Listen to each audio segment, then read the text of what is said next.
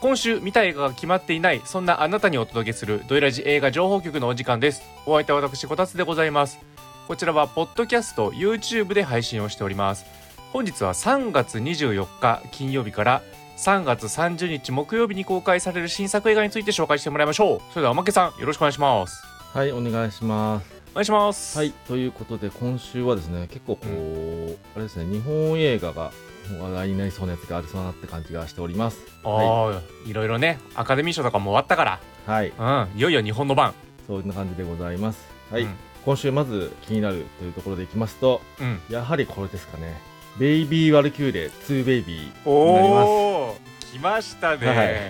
いやこれはね正直めちゃくちゃ楽しみです、はい。ということで、はい、あのーまあ2年、2年ぐらい前ですかね、えっ、と、ベイビー・ワルキューレ、はい、うんうんあの話題になりましたなかなかあの一一本目はね小さな公開のながらもすごく話題になって息の長いみたいな公開しましたけれども、はい、うんえっ、と2作目が作られますということではい、そうですねもう結構ね死者であのすでにね見に行った、あのうん映画好きの方々からちょっとね反応いただい,、い、 ただいてるというか反応耳に入ってきましてはいはいちょっとねすごいことになってるようなんですあよ本当ですか1作目を超えてみたいな感じで一作目超えるどころじゃないみたいな、なるほどうん、映画が変わったぐらいのね 言い方してる人いましたよ、あ本当ですかうん、とんでもないことが起きてるんですそよ、うですね、なんかやっぱこうわかんないですけどまああの今すごく敵のこと言いますけどやっぱりこう今回はバジェットとかも大きくなってはいうんいろんなことができるようになったのではみたいな感じもしますしみたいなそうですね。今もう監督も作品も何も説明しないあですね。そうです。うあ、んそうですね。はい。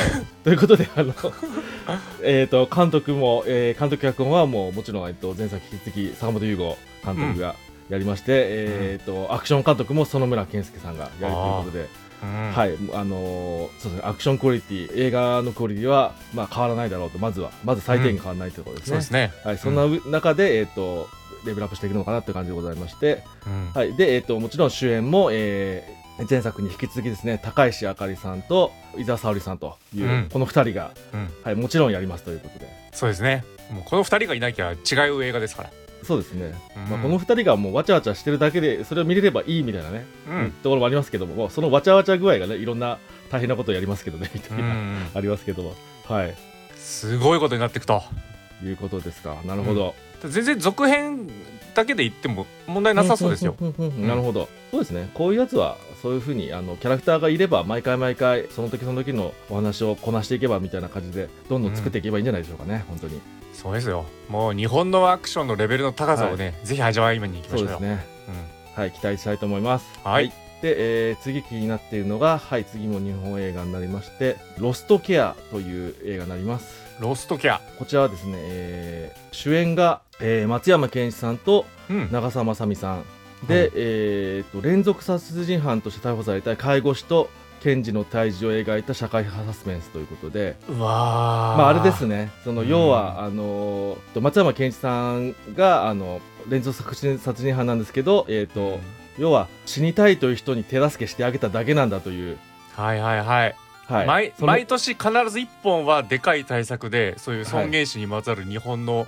映画ありますね、はい、という犯人みたいなやつねそうですね小説原作みたいですね、えー浜中亜紀さんという、えー方の、えーとうん2013年の小説が元になっているということで、おーはい、 10年越しの映画化そっうてでこすとですねね。はい。共演者には、あ、鈴鹿央士さんとかもね、ちおうょっと気になったりとかうん、うんしておりますね。はい。うーんで監督は、えっ、と、前田哲さんという方で、はいえー前田哲さんということで、こたつさんなんかは、あれじゃないですかね。そうなった気にな気になって見なきゃいけないかなと思うのは、そしてバトン渡された、のあれ監督さんになっております。あれあれそうなのはい。そっかあごめんなさいねちょっと瀬尾舞子が好きすぎあ、てはいはい。監督がちょっと頭に入ってな監かった督が入っですてなかったですけど。失礼極はまりないんですけども、い。はい。あ監督さんは、はい。この前田哲さんでございます。前田さんだったんですねは、はいい。ということで、あと最近だと老後の資金がありませんみたいなのも取ってたあありして、おお、はい、いろんなタイプ取る感じですね。うんうんそうですねはい、ということで、えーうんなかなかこう題材的にもどういうふうに描かれるのかってちょっとあの興味あるので気になってますね。はいそう、ですねはいで次に気になってるのが、はい、次もまた日本映画今年今週は日本映画なかなかこう注目したいのがいくつかあるんですけども、うんえー次がですね「雑魚どもよ大使を抱け」という映画になります。おなんか今悪口言いましたいやいやいやいや映画タイトルを言い まあし映た画タイトルですか映画タイトル映画タイトルになるんですけども、ははいいえー、とこちらですね気になったのが「100円の恋」の脚本とかボクシング映画の「アンダードッグ」とかありますけど、そはいあとあとあの今年も実は続編やりましたということで「嘘800」シリーズなどはいの脚本家の、えー、と足立慎さうんんが、えー、と監督もするということあで。そうなんだへえ、はい、えーそれでちょっと気になっております。で、足立さんはですね、えー今ちょっと話題になってるのが、来年度の後半なので、ちょっと1年以上先なのかな、うんえっ、と、朝ドラの脚本も、ええー決まりましたということで、そうなの、はい、そうですね、ちょっと話題になっております。ノリに乗ってるじゃんじゃあそうですね、はい。へえあのじご自身の、えー、と小説、えーとなんかあの少年たちのなんかこう青春とか葛藤を描いた「なんか弱虫日記」という小説があるらしくって、うんえーそちらを、えー自ら映画化するという、えーことになってますうね。ーんはい、多岐にわたってますねそうです活ね動が、うんはい、ということで、あのーこれから、あのそうですね、えーとえーおまけなんかは、えー、と朝ドラウォッチャーでもありますからそういう部分でも気になっております。はいうんじゃあ演者は特にこう有名な方はあんまりいないかなみたいな感じなんですかね。そうですねあの特にあれなんですけども、えー、と4人ぐらいの男の子たちが主役みたいな感じなんですけど1人がですね、関西ジャニーズのえそうなの、えー、とこれ、ボーイズ B っていうグラフが今あるんですかね、ちょっとおまけ知れなかったですけども、うんはいえー、とそちらの、えー池川幸也さんなんかうんが、はと4人グループのあの子供たちの少年の中の一人に入ってるみたいな感じみたいですね。おお、い、いですね。はい、そういう感じで、はい、ちょっと期待したいなと思います。はいうん、でもう一本、日本映画でまたちょっと、すこれなんか、良くも悪くも気になるものがありまして、はいうん、はいえー、とタイトルがですね、自分革命映画闘争という タイトルになっております。なんかすとんでもない、うすん、どんどんなんかねどういう映画なんだっていうことなんですけどこちら、えー、となんで気になったかというとですね、えーとまず、えー、と監督さんが、まあ、脚本もやされてますけど、うんえー、と石井学龍さんということであはいははいいはい。えーそうですね、えーと昔なな名前違いましたからね。活動はいしてえるー、時と昔はですね、えー、と石井壮吾さんという、うんえー名前でやっておりまして、まあ、結構こう80年代の爆裂都市バーストシティとか逆運者家族などのこうかなりこう尖った作品なので、うんえー、とすごく有名な方でしたけども、うん、その方がですね、こちらの作品、なんかちょっと特殊な感じでして、ほちょっと長いけど、ちょっと読ませていただきますね。うはい。はい、えっ、と、自身の思想である自分革命映画闘争ワークの実践に駆られて、クルーですね、強強敵状態に陥った、えー神戸芸工大映画コース教授、石井学龍が、えーということで、まずあの今、石井学龍さん、この神戸、えー、と芸術工科大学ですか、で教授されてるそうです、ちなみに。おおはい、それのわなんかワークショップがあるんですかね、ー、はい。が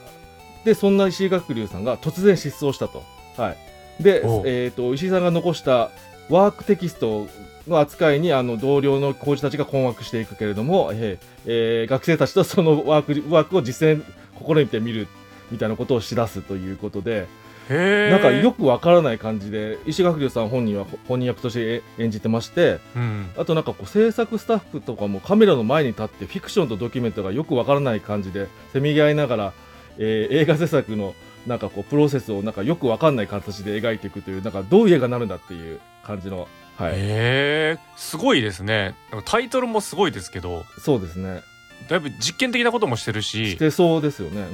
うん、うん、何かたどり着いたんだろうなって感じがしますね。何か。そうですねうんそういうことでこうもうあのどういうもどういうところにたどり着くのかというところをちょっと見れたらなと思うんですけどちょっと長くて165分もあるんですけども、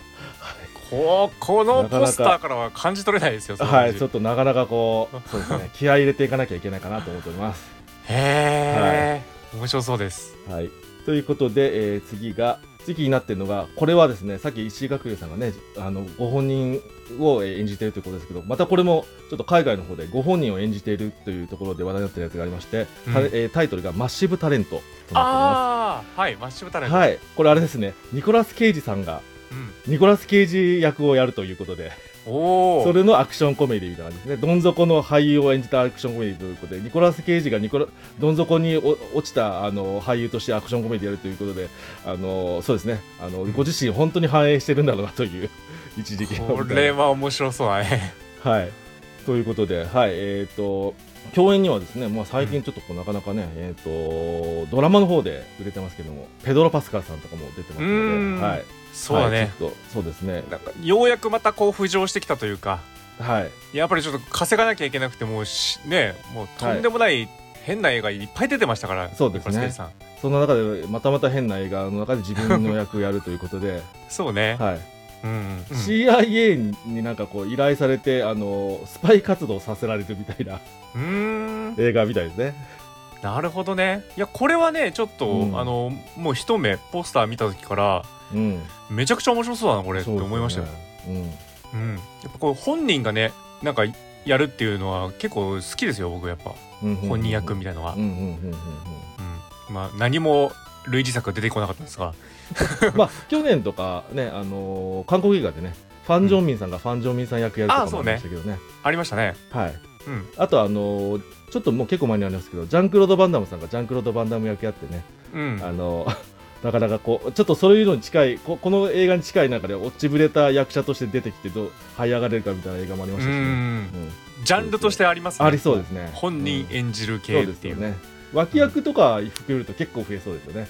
そうですねうん、だからこれをやっぱり長年あの映画人としてやってきた人がうんやるうんうんとうん意味が出てくるというか、そうですねうん今のニコラス・ケイジだったらそれだけでドラマがたくさんありますからそうそうそうそうそういいですね、はいということでこのぜひ見たいなと思っております、うんはいで次気になってるのがこれ結構あの予告をバンバン最近見せられて、えーどういう映画なんだろうと思ってるんですけど「うんシング・フォー・ミー・ライル」という映画が、おーはい、公開されますシング・フォー・ミライル、はい、これだから絵本なんですかねアメリカのあそうなんですね名作絵本「ワニのライル」シリーズの実写映画化して、えー、としかもミュージカルになるということで、うんえー、と実写映画だけどワワニワニがなんか大きく大きいワニが歌うんですよねみたいな、うん、そうなんでしょうね。はい、でなんかこう喋れないけど歌だけはう歌えると言葉を使ってというワニっぽいんですけどね、はい、ねえ、なんか発声とかしづらそうな形状そうですね形状がねという感じ ワニですから、はい、どうなんだろうっていうね。まあちょっそうとですねシング的な楽しみもありかもしそれうないでですすね。ね。はい、うんワニ役ではないんですけどね、なんかワニを多分見つけてスターにすると役柄がハビエル・バルデムさんがやってるんですかね。そうなんだ。うはい、ー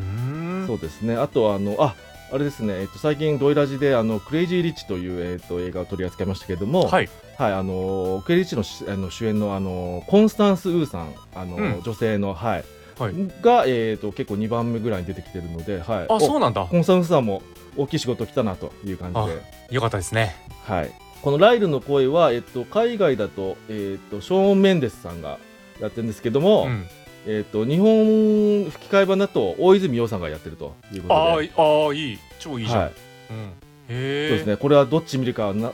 悩ましいなという感じになるんじゃないでしょうかという感じでそうですね。はい、ああ、どっちも気になりますね。これね。はいうん。最終的な作りになるかもちょっと気になるような映画の作りなので、はい、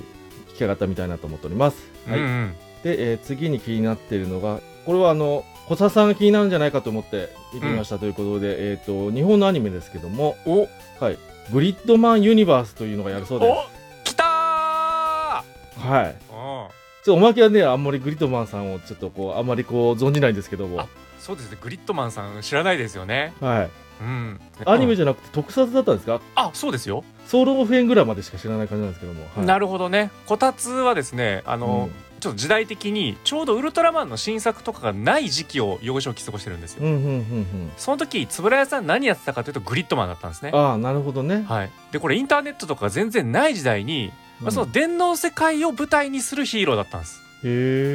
え。それが、まあ、えっ、と、3、4年前ですか、うんうんうん。アニメ化した SSSS グリッドマン。うんこれ公開されまして、アニメでね、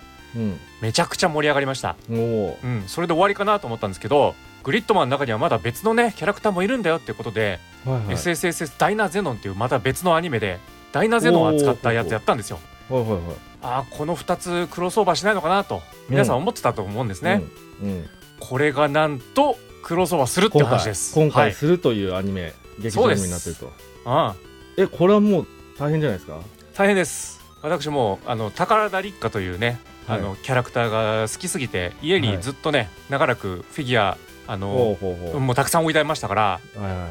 これはねまた起き始めてしまう可能性があると増えちゃう可能性が、増えちゃうかもしれない大変ですグリッドマンユニバース、はい、うんということでこれはやばいよ、はい、もうそういう方にはもう絶対ぜひ見ていただくという感じでそうですねあと30分時間もらえたらもうちょっと語りますけどもあああちょっとそういう時間はねあーないですか、はいちょっとないかもしれないあですね、わかりました、はいじゃあ、今回うんね、すいませんはい、はい、はい、あの一人号外とかもそういううん感じですかねはいねはい。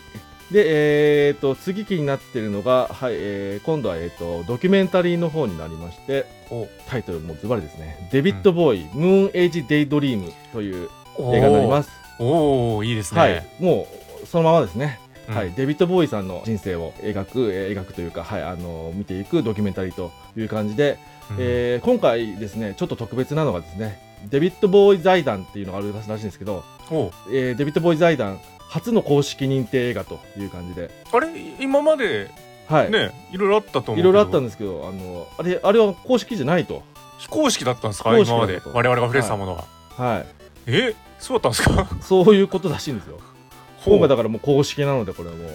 はららこれはもう、あのーあれじゃないですか。ほ今までにもう出せなかった映像とかもたくさん出てくるんじゃないでしょうかという感じで。マジかはい。あとなんか、これ、なんかよくわかんないですけど、どういう感じかよくわかんないですけど、一応こう、解説の中に入ってるんですけど、前編にわたって、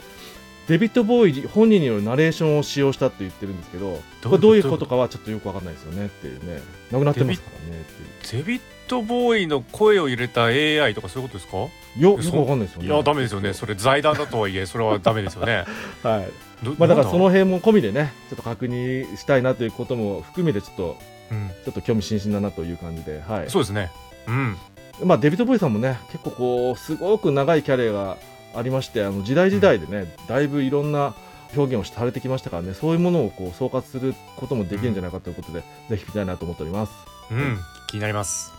で、えー次に、えーよいしょ気になってるのが、えーはい。こちら最後になるんですけど、今回の、音の映画「アワサウンズ」という映画になりますうん音の映画「あわ」「あ「わ」アワー」あの私たちの音っていう感じですかね「アほうほうワほーうサウほンうアワーサウンズ、ズ」はいこれもちょっと読ませていただきますねなんか説明しづらいので、はいうん岡山県高橋市の日本語教室に集まった人々が、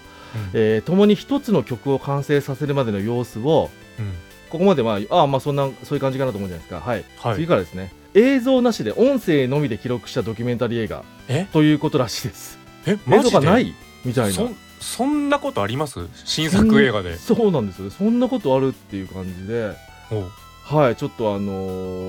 ーえどういう映画になってんだとその間いう感何じが映るんだっていうねそうですね真っ黒なのかどういうものなのかイメージ映像的なものなのかわかんないですけどうんでしかもですねなんかこのこままあ、これね、あの岡山県の高橋市の日本語教室でって書いてあるんですけどこうんれパッと見るとですねスキャフスタッフとか見るとですね海外の方が多いんですよね、まあ、やっぱ日本語教室に通ってるってことだからなるほどなるってほどほいうのかうほうほうだから本当にですね、あのーまあ、日本人だけではなくベトナム、ミャンマー、アメリカ、フランスなどさまざまな国からやってきた人たちと一緒にやっていくという、なんかどういう感じで何を作ってるのかも、ちょちょっと、ね、あのこの説明だけではよくわからないけども、なんか一つの社会実験的な方向もあるような感じでね、ちょっとこれどういうものなんだっていうのは気になりますね。類を見ないですねそうですね。こんな映画がかつて存在しないですから、はい。はい。なんだこれすげえなそうなんですよ。これすんごい気になってるんですよ。なんか個人的ほに。すごいですねちょっとちょっと今までたくさん映画出てきましたけど、はいちょっとぶっ飛んですごいですねこれそうですね。